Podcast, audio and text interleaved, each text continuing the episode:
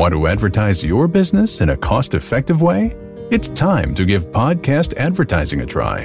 Research shows a high rate of podcast listeners made a purchase as a result of an ad they heard on a podcast. Visit podbean.com slash brands to launch a cost-effective podcast advertising campaign in minutes. That's P-O-D-B-E-A-N dot com slash brands.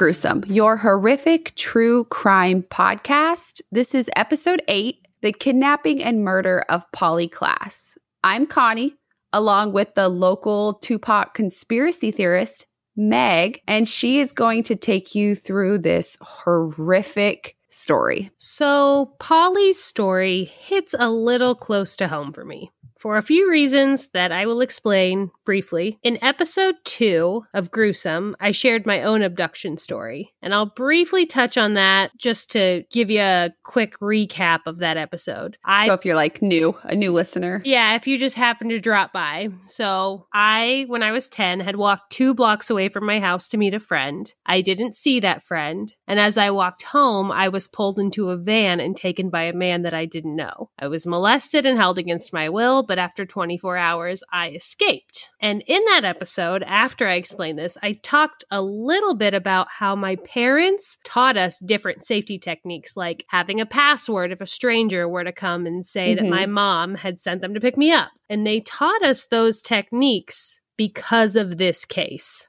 because of Polly Klaas. I was born and raised for a time in the northern Bay region of California in Santa Rosa, and that's roughly 20 minutes away from Petaluma, California. My mom's best friend, who I called Auntie, she lived in Petaluma, so we were in that area frequently. And that's on- still like it seven degrees from Kevin Bacon. Like everything is so crazy how small the world is. Yes, it's all very close. And so that's why I chose this case. I know that it, ha- it has been covered several times, but it just still I, called to me. I don't know why.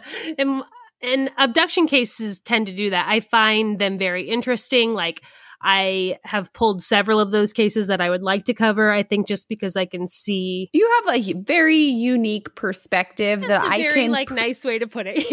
yeah, and I think that I could probably bet money that it doesn't matter. I mean, the, I guess I'm just I'm just gonna say it. It doesn't matter which type of podcast, how big it is, is covering it. I can pretty much guarantee no one can look at it like, well, this is the type of fear that someone has in this situation because yeah, I experience. I can and when I was I mean, writing this, I was I could feel it. Like I was yeah. like, I know exactly what must have been going through her head. Like not exactly. Yeah. And I think like I mean, honestly, probably exactly because it's the same. I mean, obviously outcomes extremely different, polar opposite different, but the feeling itself it would have to be the same. I mean it's scary. yeah and like even like i can't i can cover abduction cases until i'm blue in the face and i'm still not i mean i can empathize with the victims, but I can never be like, I know exactly how you feel or how they felt because I mean, thankfully, I've never been in that situation. I'm but... thankful you haven't been in this situation either. yeah, because we all know. so on, um, so on October first, nineteen ninety three, Polly Klaas, who was twelve years old at the time, was kidnapped at knife point during a slumber party at her mother's home in Petaluma, California. Polly was a normal 12 year old girl. She attended middle school at Petaluma Junior High, where she played clarinet. She got straight A's and she hung out with her friends. Polly and her friends, Jillian and Kate, had planned a Friday night slumber party after school at Polly Klaas's mother's house, Eve Nichol. Or at- and the I remember like being 12 and having having slumber parties. Oh my gosh, you, it was the best. Like that was the time to have the slumber party. I actually just and it, it's the 90s, so I feel like automatically it was a better time than what it is right now having slumber parties. Yeah, there was no social media. You were just like making up songs and dances and hanging and out. recording them on like the like we used to record them on like the boombox with like a blank tape yeah. and then just like you keep recording. I think I was a weather girl for like five years of my young life. That's adorable. and then my big game. So it's actually funny. I just have stalked Facebook Marketplace to find a mall madness. Did you like find the one? game. I am in the process of negotiating this extremely high price. But yes, like just those type of board games, they don't do that anymore. And so like you, it's so wholesome. Like just going to your friend's house or having friends over, you ate like crap food, talked to maybe prank called, but you don't know. It's like such a good. You don't expect anything like this to happen and at that's a slumber party. Yeah, and that's exactly what they were doing. Polly and her friend Jillian. Jillian got to her house at about seven and they walked up to a convenience store and bought popsicles. And they walked back, sat on that front stoop, and waited for Kate to show up. And Kate's mom dropped her off between eight and nine. And when Kate's mother got back to her car, she noted that there was a man walking straight toward her car like he was going to walk right into it so she like scared him and jerked her car forward and drove away but she mm. noted that it was strange Yeah, I mean that would be strange. Yeah. Is this like a ni- do we know if it's like a nice area or um is it a little shaky in areas? no it just says that she lived it's it's not a sketchy area at all it's just a neighborhood in california um Okay. there i mean there are sketchy neighborhoods in california but they're all just pretty n- normal in that area uh she lived like i said she lived with her mom and her little sister annie who was six but her parents were actually divorced mark and eve divorced and they had been divorced since polly was two and a half Okay. so the three girls finally get into their slumber party mode and they're hanging out in Polly's room. They're playing Nintendo. They're practicing Halloween makeup. They're playing the board game Perfect Match. Oh, so, yes, it's 10 out of exactly like you thought. wholesome And- content.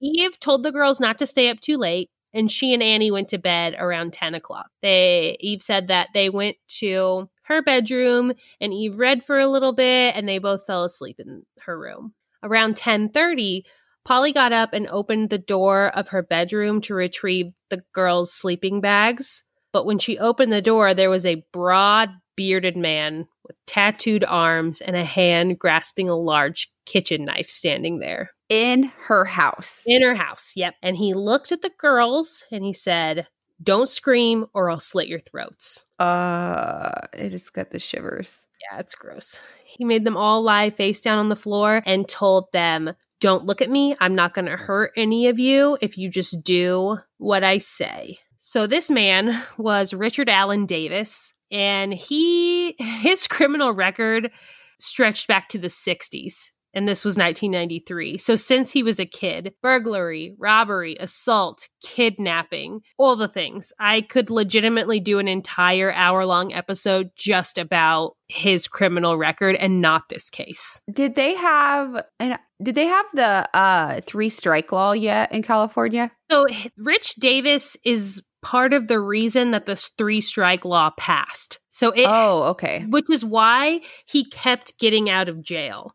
That's so insane. Like you think about it now and like yeah, people can still have like a very spotted criminal background, but Yeah. not you wouldn't think they would have all that and just be like, "Hey, I'm going to do another horrible thing" cuz usually they wind up in jail. Yeah, no, he had just been paroled in June of 93 from Jesus Christ. Yeah, from the California Men's Colony in San Luis Obispo for good behavior, but he was serving he served 8 of a 16-year sentence for kidnapping a woman and forcing her to withdraw $6,000 from her bank account. So he had already kidnapped someone before, but they let him out on good behavior. That's that's insane. Yeah, and that prison, the prison he went to is considered like a country club of prisons because it's got a lot of like vocational and educational and psych treatment Oh, programs. of course. So they were like, "Oh, he's being good. Let him out," even though his criminal record is horrific.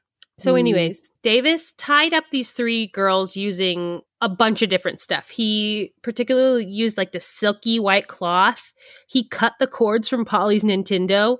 Rude. And he also used a strap from one of her purses. He gagged them with those same cloths and took all of the pillowcases off of the pillows and covered their heads. And at Ah. first, when they first saw this guy standing there and they were like, this is a very elaborate prank because Polly was a Well, bit of a think- jokester.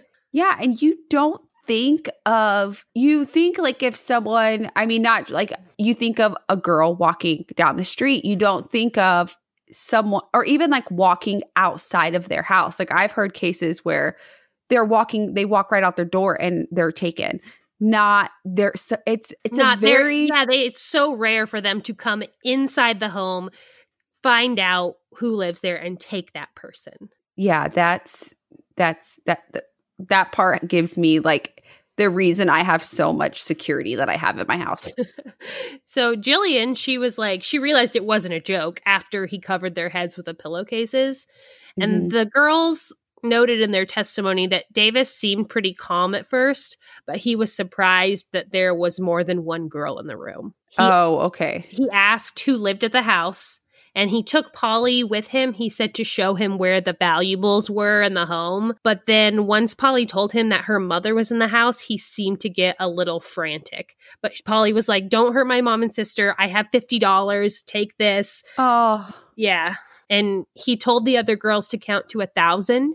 And when they were done counting, Polly would be back and he would be gone. And this all happened in like 10 minutes. that is terrifying. Yeah. So those the girls they counted. They counted for a few minutes and they heard the screen door shut and when they felt like it was safe, Jillian Kate went and woke Eve up and told her everything. And Eve Oh, can you imagine? no, and that's the thing. Eve called 911 around 11 o'clock. And in it, she, in the 911 call, at first she sounds like confused. She says, apparently my daughter was just taken from inside of my house. And then you can hear the panic start to build because nothing else was taken from the house except for Polly and one pair of child sized red tights. oh, I don't like that. Yeah. I don't like where I think that's going. So, little segue, n- not related to Polly, but also related to Polly. So, there's a babysitter of a woman in Santa Rosa, and this babysitter had just been relieved of her shift, but it was late, around 11 20 ish. So this is like parallel time. Yeah, pretty much. Okay, parallel like a little timelines, after, okay. but parallel parallel timing. Yes. So she's October first, 1993, at about 11:15 at night. She gets off of her shift. The woman who owns the house comes to the woman whose house she is babysitting at comes home and lets her go. So the babysitter is driving down this long private drive to the house, and on this long private drive, she sees a white Ford Pinto, which is Davis's car, stuck in a ditch along their driveway. And the babysitter her name is Shannon. She said that a man approached her car because she stopped to ask him if he was illiterate or just not obeying private road signs. Which, like, what a bad, bad bitch what a bad bitch. Yeah. What? You just illiterate? Um, Can't you fucking read? he asked her for a rope because he was stuck, but she was like, no. And she noted that the man was. He smelled awful. He had bad breath, and that his long sleeve shirt was inside out. But she had Oh, insulted no. him, and he demanded that she get out of the car and tell him what's up the road. But Shannon stayed in her car, and she was like, The people that live up the road in that house are going to call the police. And she peeled out of there and drove immediately to a payphone because 1993 Mm-hmm. and she called the woman whose child she was watching. Her name was Dana. She called that woman and told her that there was a really scary guy in her driveway. And Dana was smart. She got her 12 year old daughter in the car and they left. They were like, nope, we're noping out of here. And they saw the Pinto in the driveway, but there was no one in it or around it. So they just drove to a payphone and called police by 1146. So 15 minutes after that, it's about midnight, the Sonoma County Sheriff's deputies arrive and they meet Dana near her private road. But because Sonoma County and Petaluma PD use different radio frequencies, Sonoma County doesn't know about Polly's abduction yet, and she doesn't know about the suspect description. Which fit his exactly because it was him. Yes. So the deputies, they come and question Rich Davis, who we should note is now alone less than two hours after he has ad- abducted Polly. Nope, don't like that. Yeah. They're like, this guy, he smells like booze, but we don't think he's drunk. So they pull his license plate number and they transpose it wrong. So when they run Oh, it, they get Jesus the wrong Christ. info. I know. It's just a, a hot, hot mess. Davis tells them that he was sightseeing and he tried to turn around in the driveway, but he got stuck. So now he needs help getting out. So the cops borrow a chain from Dana Jaffe, the owner of the house, and they help him out. And he get Ah, He gets on the road and he's gone by 12:45 October 2nd. The file the police close up that file at about 12:46. I think that's what it said. I don't even like continue because I have so I'm just speechless right now. so Polly's abduction was one of the first times that the internet was able to be used to search for missing persons. These two guys, Gary French and Bill Rhodes from Petaluma, digitized her missing child poster. Um, and another guy named Larry Magid spread this poster through a ton of different networks. So it was seen by 20 million users which was crazy in 1993. Yeah, absolutely. Yeah, and that's why so many people knew about and were so invested in this case. Yeah. And it's the reason that we still use technology like this to help find missing children. And remember, like me and my family were in this area when this was happening. I interviewed my mom a little bit about what was going on because she was a young mom with three kids in the area and what the climate was like. And she said it was awful. But she said it was similar to when I was taken, when the community in that Bay Area found out that Polly was gone, they all came together and started looking for this girl. The ground search it's- covered like a thousand square miles, the air search, 3,000 square miles. There was thousands and thousands of volunteers doing anything they could for nine weeks. Uh Everyone was helping. The press came to Petaluma. Winona Ryder offered $200,000 for her return. So this has to be, this is one of the first like nation, a case that goes nationwide. Worldwide. Yeah. Worldwide? Yeah, oh. it was everywhere. Anyone who had access to the internet and was in that network got her poster. And it was the first time it was clear and easy to see and that they everyone knew. And so at that point, did the sh- the sheriff's department be like, "Oh shit"? No. What? No. They searched for Polly for nine weeks.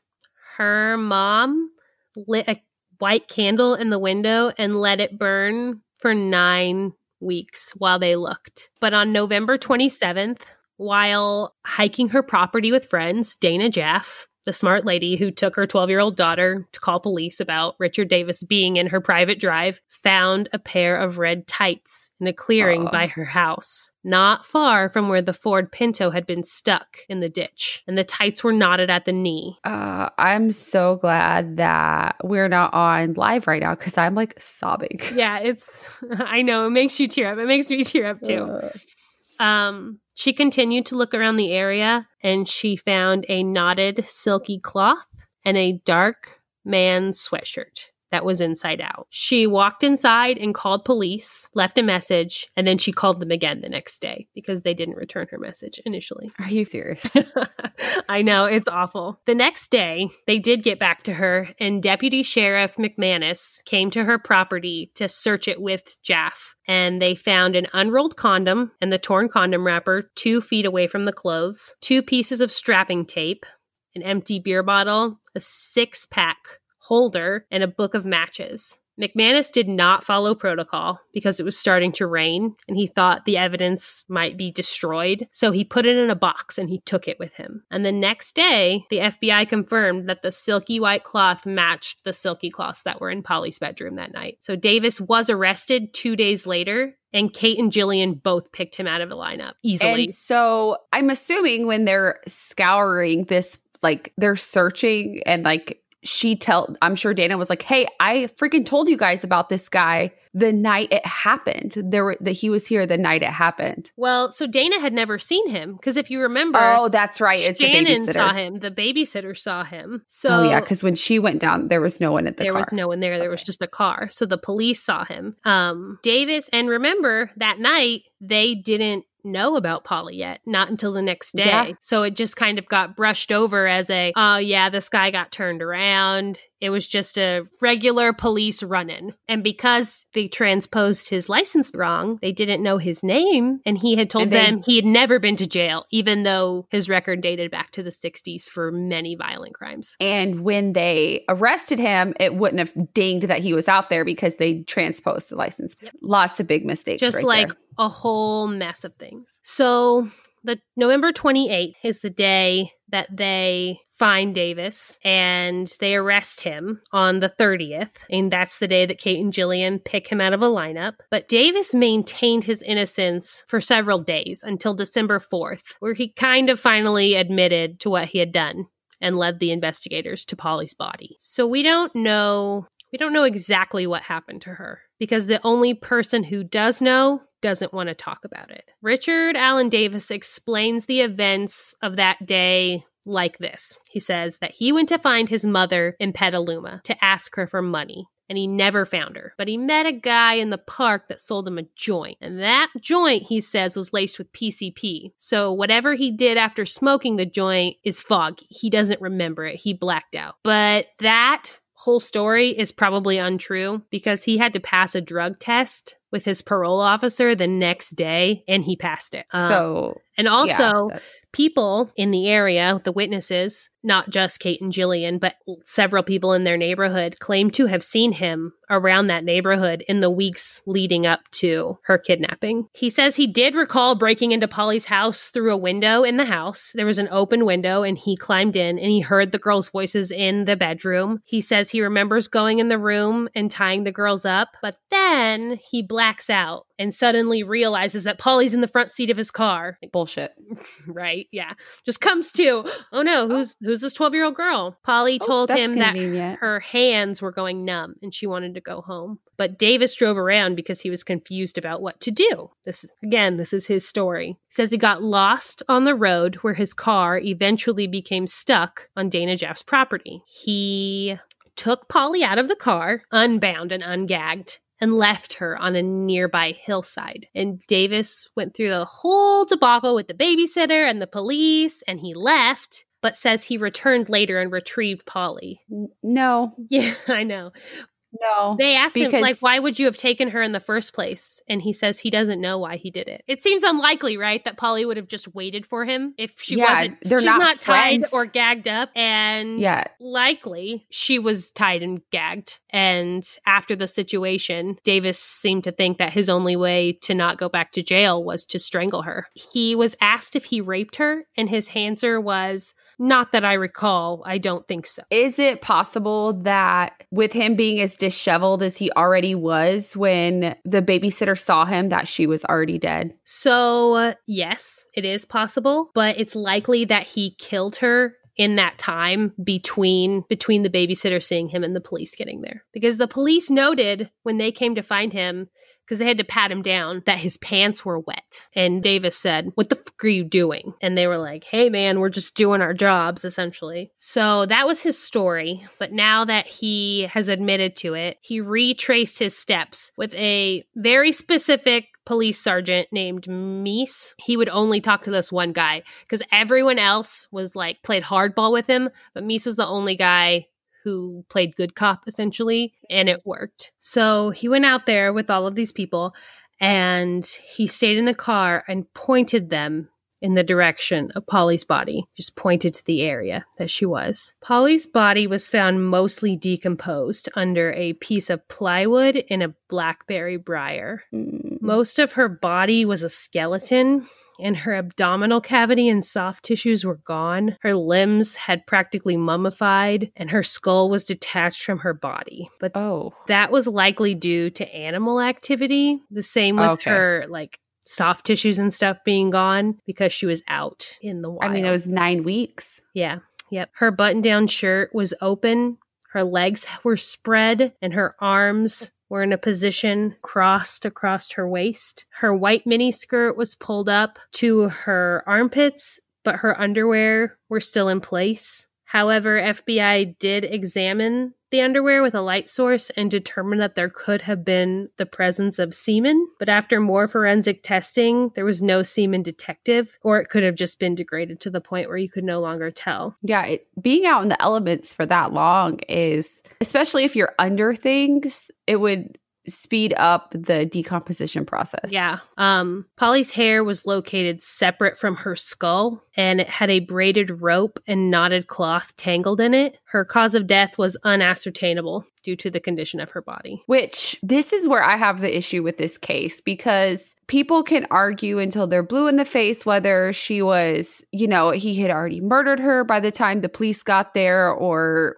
however they want to do it. But the it goes back to had good solid police work been done at that time? Initially yes. Yes. Her body would not have been out there for nine weeks. No you may not have been able to stop what he did but you would honestly, have known like hey yeah, we know who this was that night. I do not think that I do not think they would have been able to save her, but I do think they would have been able to give one her mom and her dad peace. Some closure. Because, yeah, and they would have been able to like say exactly what happened to her because she wouldn't have been out there for nine weeks. Yeah. Like, that is, I think of like my kids and I think of knowing I would never, obviously, I would never want anything to happen to them. But being out in the elements like that, like it's the worst. It, I, it's the worst. The worst way never, you could possibly find a body, let alone like a child. No, I could never. I could never. And just like the whole it not going out on the right channel from the you know like them being on separate channels from beginning and it not being like a all because yeah, I think like hey, we need to send uh, like how we have Amber Alerts now, which is part yeah, of the reason we have them. You know. I think when I like read about this case briefly, like a, a long time ago, I read that it was like um there's different it could have went out to like an all call which is like where it would go over every channel but it didn't it just went over the local channel instead of like being all call for everyone so that's first mistake second mistake is the trans you know, like transposing of the license. Yeah. Well, and, like who, and just like checking, you know, like, hey, you ever been to jail? Nope, never been to jail, never done anything wrong. Yeah. Just like, out here sightseeing at midnight. Filthy, wet, gross, smelly. Like, yeah. Smelly. And like, if you obviously like, sm- it's just, I hate this part of, isn't it? I hate it for her family and for her. Yeah, yeah. And I go fair. no, and like I go, I go back to I I don't even know. Like I I go back to like yeah, maybe there is a very solid chance he had already murdered her by the time the police got there. That's very likely, but they sh- they did not do a good job. Yeah, there this. was not. do justice. Is that the right way to say that? I don't know. Yeah. And I don't, I try not to like shit on law enforcement too much because like I know how hard of a job it is. I mean, like my brother in law does it. I know like how cases, yeah. like how small things can happen. And I don't, for me to be like, okay, yeah, this was extremely mishandled. Yeah. I, she was failed. The justice, like the law enforcement system failed Polly. They did.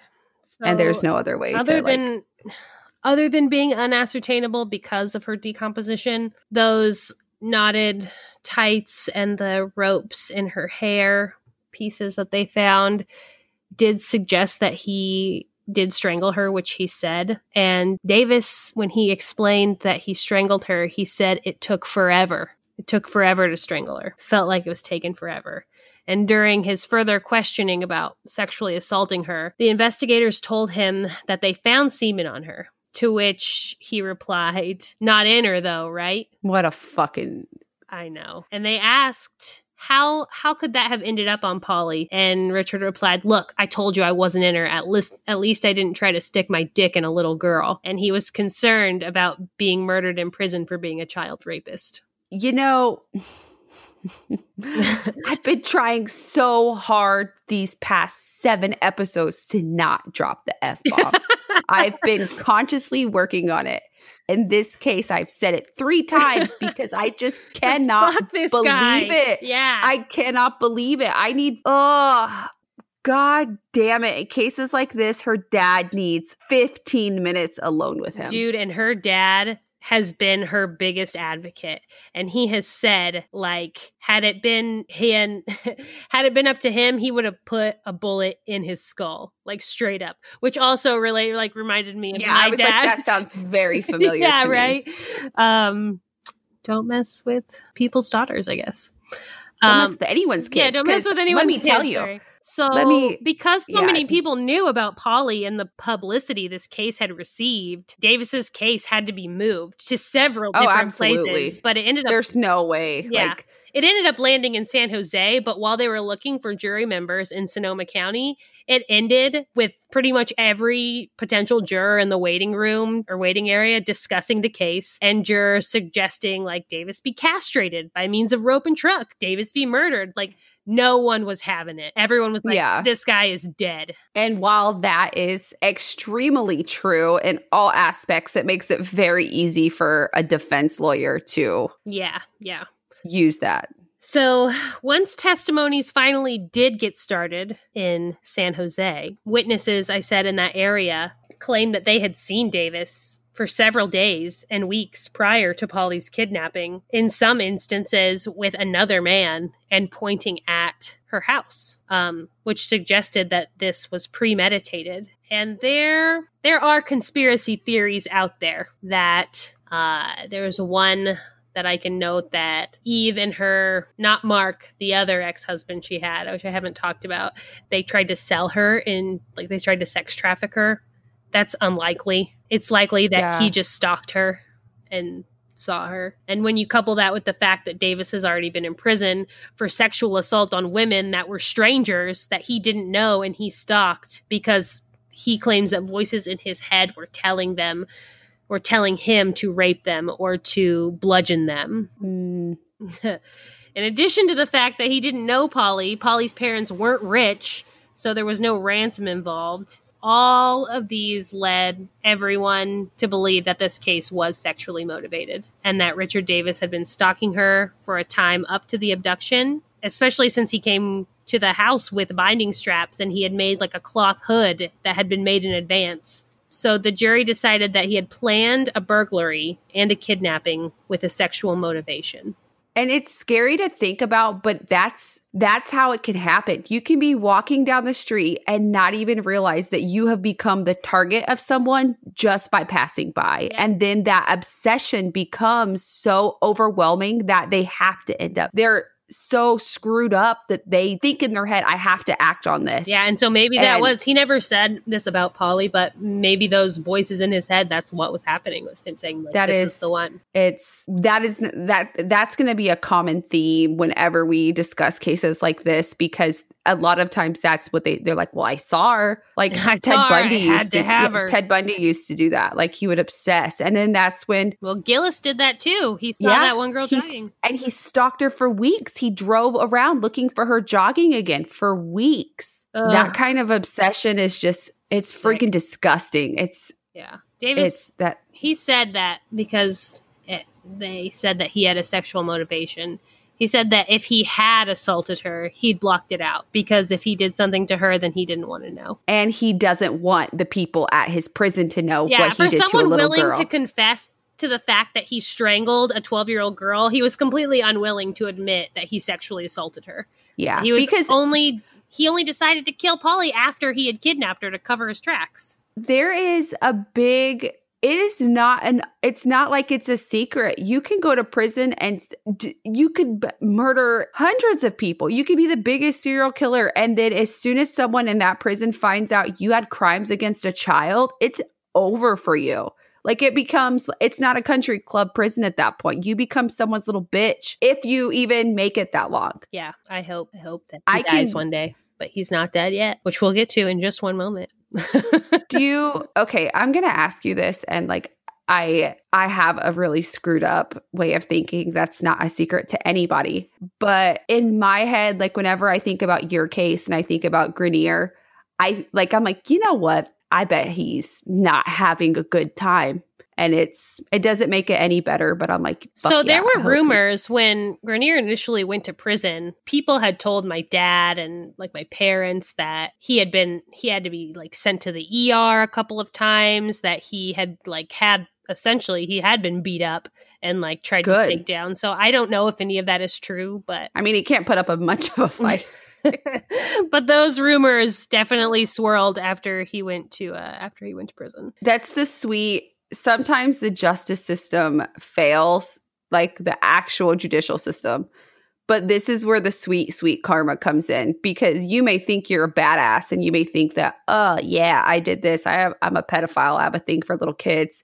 And then you get there and the man who has broken Who is 50 men's who's like a mafia like a- boss who's like he's like, not yeah, today. no, no, Ah, shanked. sweet, sweet karma. So this case, Polly's case, took two and a half years to get through for like several reasons. One, it took forever for them to find a place that they could have it. Yeah. Um, I could see where that would be a big issue. yeah. Prosecution also used victims from any victim that they could find from Richard Davis's past crimes. They Ooh.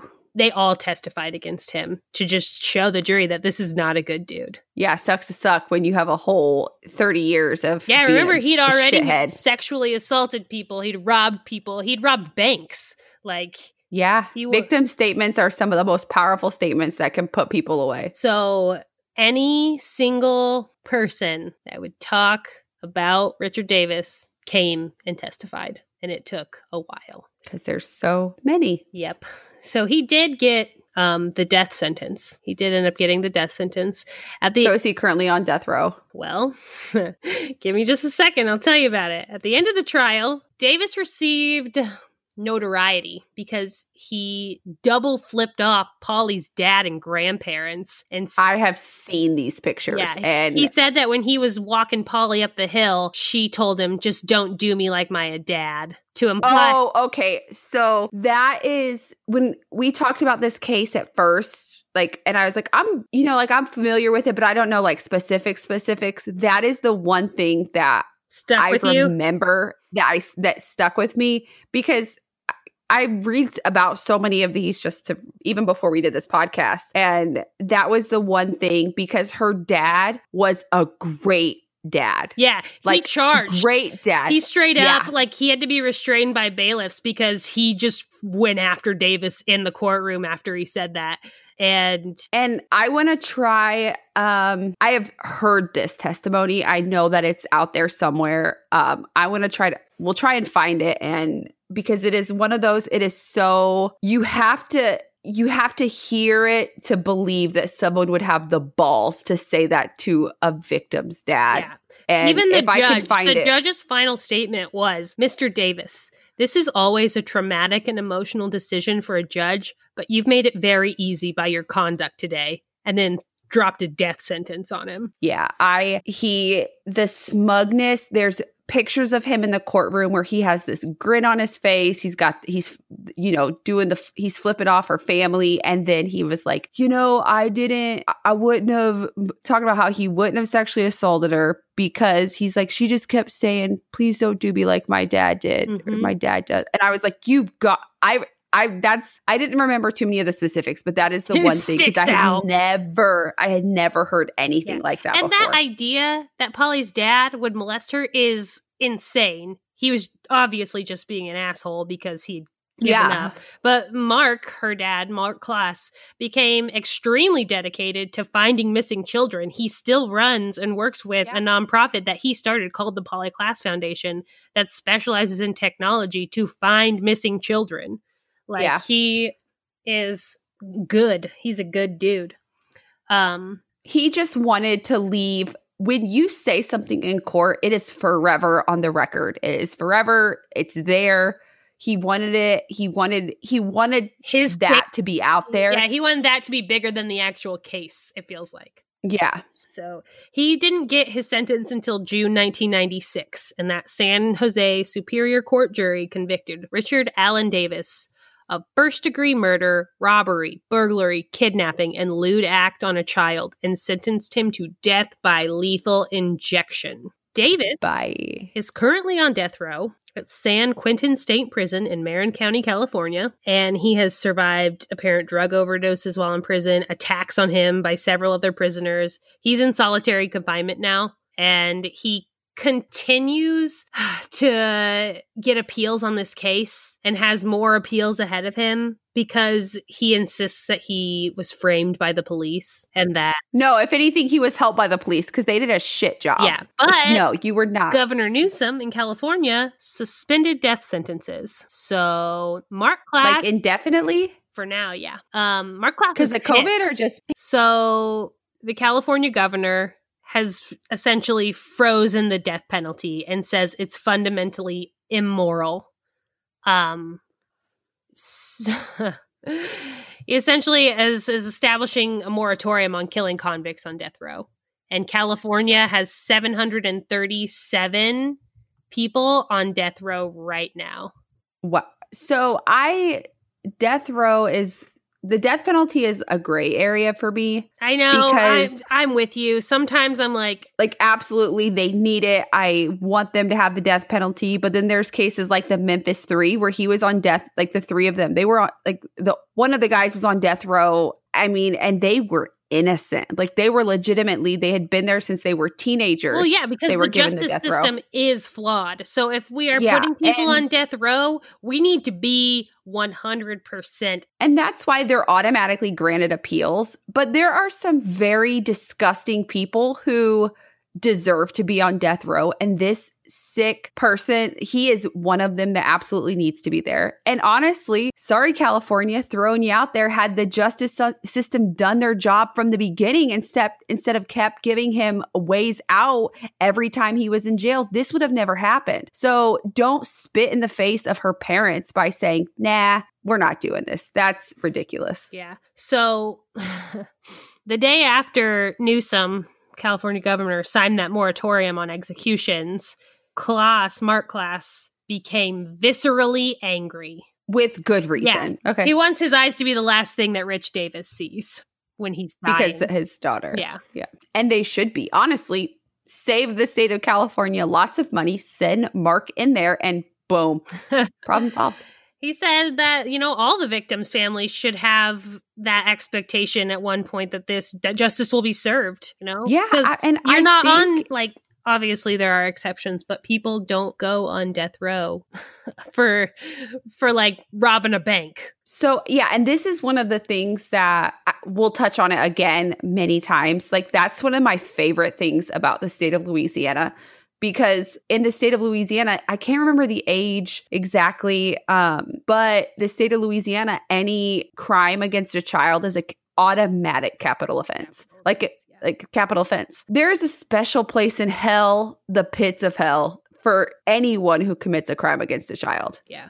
But situations like this is also why I'm like, yeah, put him down. if some if someone murders one of my children, they they better hope that the cops find them first. yeah, it's ugh. Because I can guarantee I'm a better investigator than most of the police officers, and I will find you. oh, they've been waiting since 1996, you know, and it's now 2020.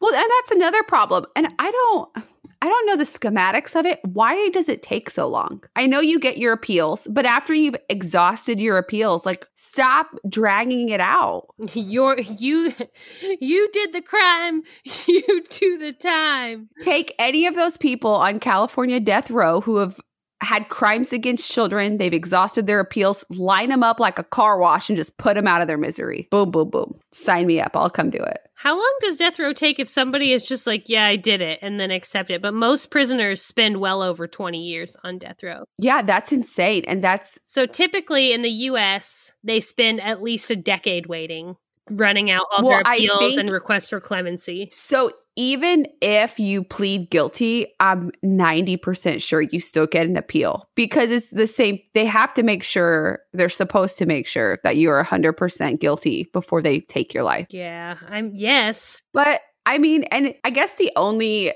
good thing about Death it is is, hard is to I, undo. So Yeah, and that's why I think that that's why it's such a gray area for me. also we just But- did that case last week about Yeah, just last week like he was innocent and had they sped up the process, I mean sad for him, yeah, he died anyways, it- but he died he died a month later anyways, like sadly. But I the only like piece I get from this is knowing that I have read so many like researches and like case studies that someone being in solitary confinement for year after year after year is the most terrible thing that can be happen to the human psyche. Like you are a human You is not crazy designed. before. Just Yeah. wait. One of the guys from the Memphis 3 and that's a case I don't think we'll ever cover cuz it's just such a big case and it's it, I mean look it up. It's on every podcast out there. But they um the I can't Yeah, we made an agreement not to do two part cases for the. For the yeah and part. that's and that's one that you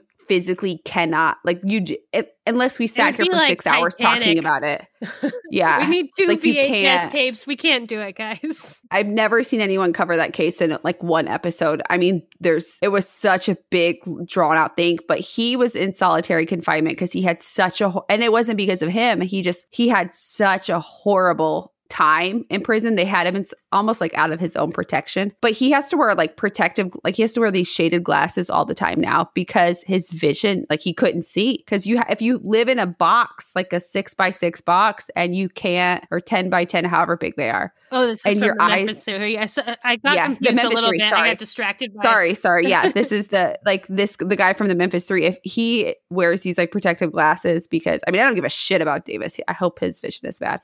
But if your eye is like consistently not focusing, like not seeing different focus depths, depths, you you're it shuts down. You cannot see. So like that's his issue. Yeah. So I hope that all of the horrible talking to himself and Yeah. brain shutting Davis's down. attorney, they just they did. They were like, he definitely killed her, but we're gonna try to prove that he didn't commit a sexual. So like every other part of this, he still would have been convicted for because they said he was guilty of it. Even his own defense said that.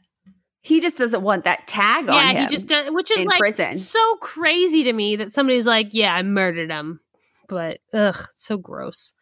It's because child rape in prison is the number one thing that they will kill you for. Mess you up. And if you you think about it, say I'm in prison and I have like five or six life sentences for unrelated like for drug related murder charges or mafia whatever.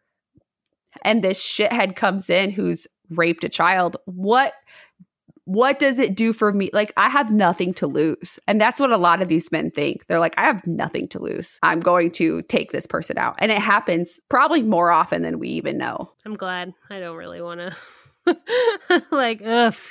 Oof. I find peace. Like, I sleep like a baby at night knowing that there's some person in prison right now who's committed horrible acts against a child, just getting the, the shit kicked out of them.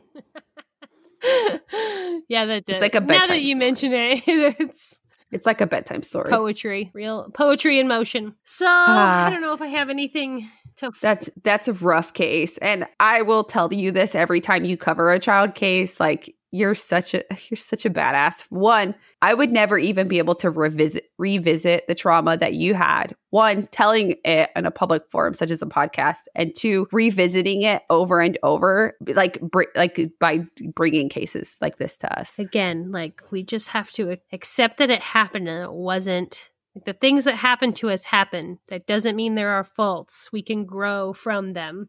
They don't have to bog us down, even though they often do. And you know, gruesome life tip, like always, lock your windows, lock your doors. Never leave your windows open. oh my gosh, please. Please don't. We want all of you to stick around. especially when you have kids in your house. I'm not saying it's like any less awful if it's a house full of adults, but if you have your babies in your house, please do not leave your windows open to sleep or I mean, I think it's one thing I like to I crack like we have like the screens and stuff like during the day for like fresh air if like I'm around there, but do not go to sleep with your windows open like that because you never know like we said who has had their eyes on you or your children. And also look as mean as possible in public. That's what I do. RBF. I look as unapproachable and as rude as I possibly can. And if someone tells you to smile, you can kill them. and I'll, I'll fully side with you. Smile, middle finger. Eat shit and Uh, I think there's a difference though, because I work in a field where I work with a lot of elderly patients, and that's just like their generation. They're like, oh, such a pretty girl. And I'm still like, get out of podcast mode and be nice to these patients and tell them instead of telling them to suck it because they told you to smile. Look, Grandma. Oh, man. You don't know the things that I see and read on a regular basis.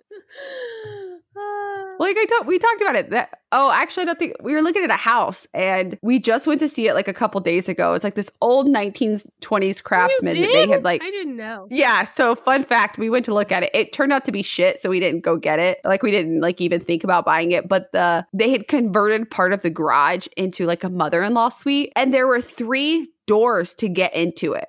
And that's what they were saying was like a fourth bedroom. And like obviously we have so many kids, so, you know, we need a fourth bedroom. But I was like, okay, so you want me to sleep in a room with three doors? You want my kids to be in a separate area? You want teenage boys to sleep in a room with three doors? You want a teenage? No, this is not going to work. I This, this, is a goes fourth against bedroom in the garage. Yeah. this goes against everything that I read. Like this is a and granted hard we live pass, in a friends. Hard pass. You can't even say like we live in a super like yeah we live in a super safe community but so did you and Yep. you know that did not matter it does not matter where you're at All we're saying, guys, be safe. sorry we got off on a little Tangent. we try not to do that we do them often, at the end. happens. Like we don't do them at the beginning Yeah. because we know it's annoying when you and we're gonna start seeing it's like people have listened to all but five percent of your podcast Yeah, they listen to everything but the last 10 minutes because you guys are annoying at the end. Like, we know, we like it. Well, if you've stuck with us for this long, we appreciate it. And please don't forget to go to our Instagram at Gruesome Podcast. We have a super gnarly t shirt design coming up that is like, uh, Meg did the look. It's so dope. Like, I keep looking at it and it's just awesome. But you can, when we get to 500, there's like a, st- you know, like, like the page, like the picture, tag two friends that you like listen to this kind of stuff with. But you're going to win one of these t shirts, some super awesome stickers, and you're going to get to pick a case that we tag team, which we don't ever do. This will, it'll, we'll probably only do it for stuff like this. We don't, we don't tag team cases. Yeah, because I don't know how. Life, it's it's hard to, it's hard. It's going to take us. We already talk over each other when we're both doing the game. We're like, uh, you guys don't hear that very often because we I edit that out. But but I'm like, uh, huh, uh, go ahead, go ahead. And it's the awkward Zoom kind of like, uh, well. But as soon as we get to 500 followers, we're going to give some stuff away. Um, yeah, and who knows? We may give a second, third, fourth place. We're crazy. You never know. We're just we're gonna. You never know. And then we're gonna have some merch available here soon because we're working on that. And like I said, it's this design. We it captured my heart and soul. it captured it. It's so great. So that's it for today. Thank you all so much for listening to Gruesome True Crime with me, Connie, and Meg. We appreciate every single one of you. We truly do. If you actually like us and you're not just trying to seduce and murder us, you can follow along or see extras from the show on our Instagram at Gruesome Podcast. Or if you want to tell us our skin would make a nice lampshade, or if you have follow up questions about the episode, follow the form on our website, gruesomepodcast.com, and email us. We love hearing from you guys. You can listen to Gruesome at the links listed on that website, or you can find us on Apple Podcasts, Spotify, wherever else you normally get your podcast fill. Thank you again. Be sure to subscribe, check your back seat before you get into your car, and remember that on Wednesdays, We're gruesome. Bye. Bye.